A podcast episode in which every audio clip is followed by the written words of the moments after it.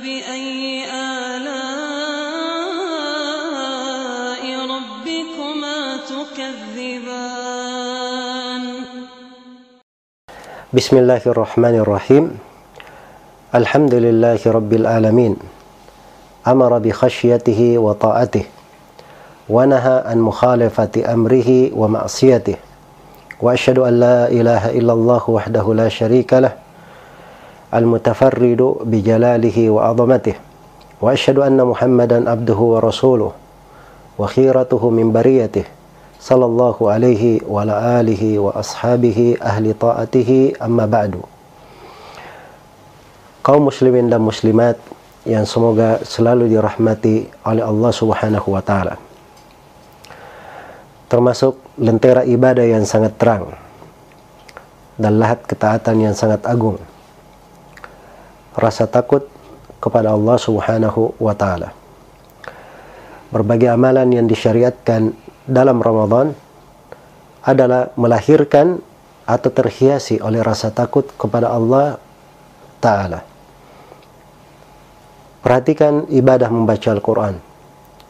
Allah Subhanahu wa taala berfirman, "Fadzakir bil Qur'ani may yakhafu wa'id." Maka berikanlah peringatan dengan Al-Quran terhadap orang yang takut kepada ancamanku. Tentang doa, Allah Azza wa Jalla berfirman, "Wad'uuhu khawfan wa tama'a, inna rahmatallahi qaribun minal muhsinin." Dan berdoalah dengan rasa takut dan rasa harapan. Sesungguhnya rahmat Allah sangatlah dekat kepada orang-orang yang berbuat baik. Tentang ibadah pada malam hari, Allah menyebutkan sifat orang-orang yang bersemangat dalam ibadah. Tatajafa junubuhum anil madaji'i yad'una rabbahum khawfan wa tama'a wa mimma razaqnahum yunfiqun.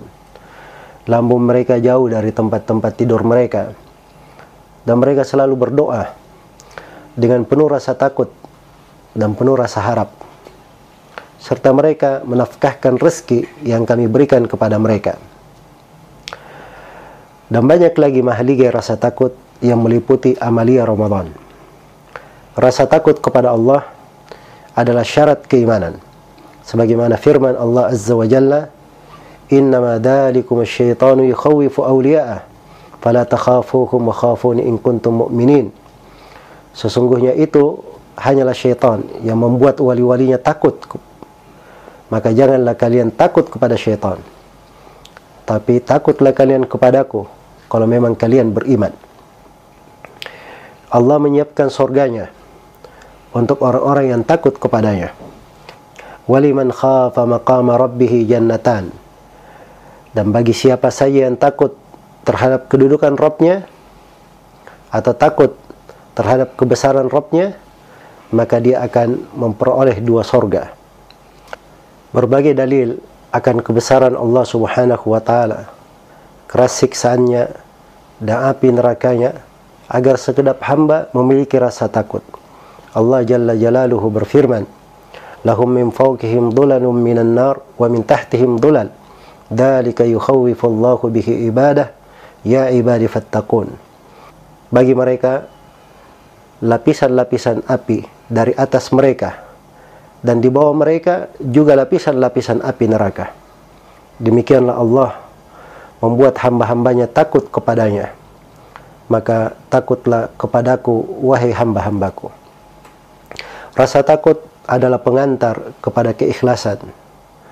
Motivasi untuk beramal salih adalah dengan rasa takut kepada Allah subhanahu wa ta'ala rasa takut kepada Allah Jalla Jalaluh membuat suatu umat dijayakan dan dimapankan di atas muka bumi.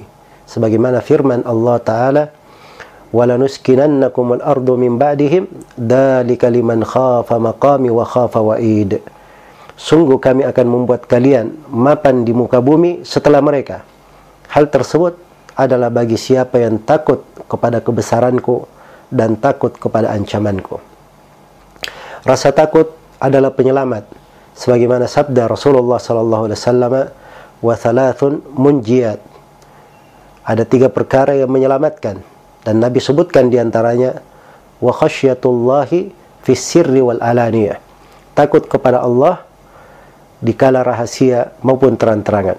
Salah satu golongan yang dituduhi di bawah tuduhan arsh Allah subhanahu wa ta'ala pada hari kiamat tatkala matahari didekatkan di atas kepala adalah warajulun dzakarallaha khalian fafadat aynah seorang lelaki menyebut Allah dalam keadaan sendiri maka berlinanglah air matanya.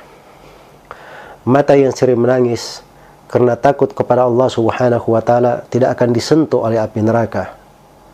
Rasa takut adalah sebab pengampunan dan ridha Allah Azza wa Jalla dan banyak lagi keutamaan yang terdapat di dalamnya. Oleh kerana itu tumbuhkanlah rasa takutmu dengan satu mengingat dan membesarkan Allah Ta'ala. Yang kedua dengan tadabbur terhadap firman Allah Ta'ala. Dan yang ketiga meneladani kehidupan para nabi dan para sahabat. Yang keempat selalu menjaga kewajiban. Yang kelima meninggalkan segala hal yang diharamkan. Yang keenam khawatir jika amalan kita tidak diterima. Yang ketujuh selalu mengingat kematian alam kubur hari akhirat dan hari keberadaan setiap insan dia di sorga atau di neraka. Selalulah berharap husnul khatimah. Bergaullah dengan orang-orang yang salih dan takut kepada Allah Subhanahu wa taala. Kaum muslimin dan muslimat, rasa takut adalah lentera di hati yang dengannya dia akan mampu membedakan antara kebaikan dan keburukan. Siapa saja yang ditakuti, kita akan lari darinya kecuali takut kepada Allah Subhanahu wa taala. Karena siapa yang takut kepada Allah taala, dia akan selalu berlari kepada Allah, berlindung kepadanya. Dan ingatlah bahawa rasa takut kepada Allah tampak pada hamba dengan tujuh perkara. Yang pertama, tampak pada lisannya. Yang kedua, tampak pada hatinya. Yang ketiga, tampak pada pandangannya. Yang keempat, rasa takut itu tampak pada perutnya dengan dia menjaga jangan sampai ada yang dimasukkan ke dalam perutnya sesuatu yang tidak dihalalkan. Yang kelima tampak pada tangannya. Yang keenam tampak pada kakinya dan yang ketujuh tampak pada ketaatannya. Kaum muslimin dan muslimat rahimani wa rahimakumullah. Jangan pernah menangis untuk segala yang akan sirna.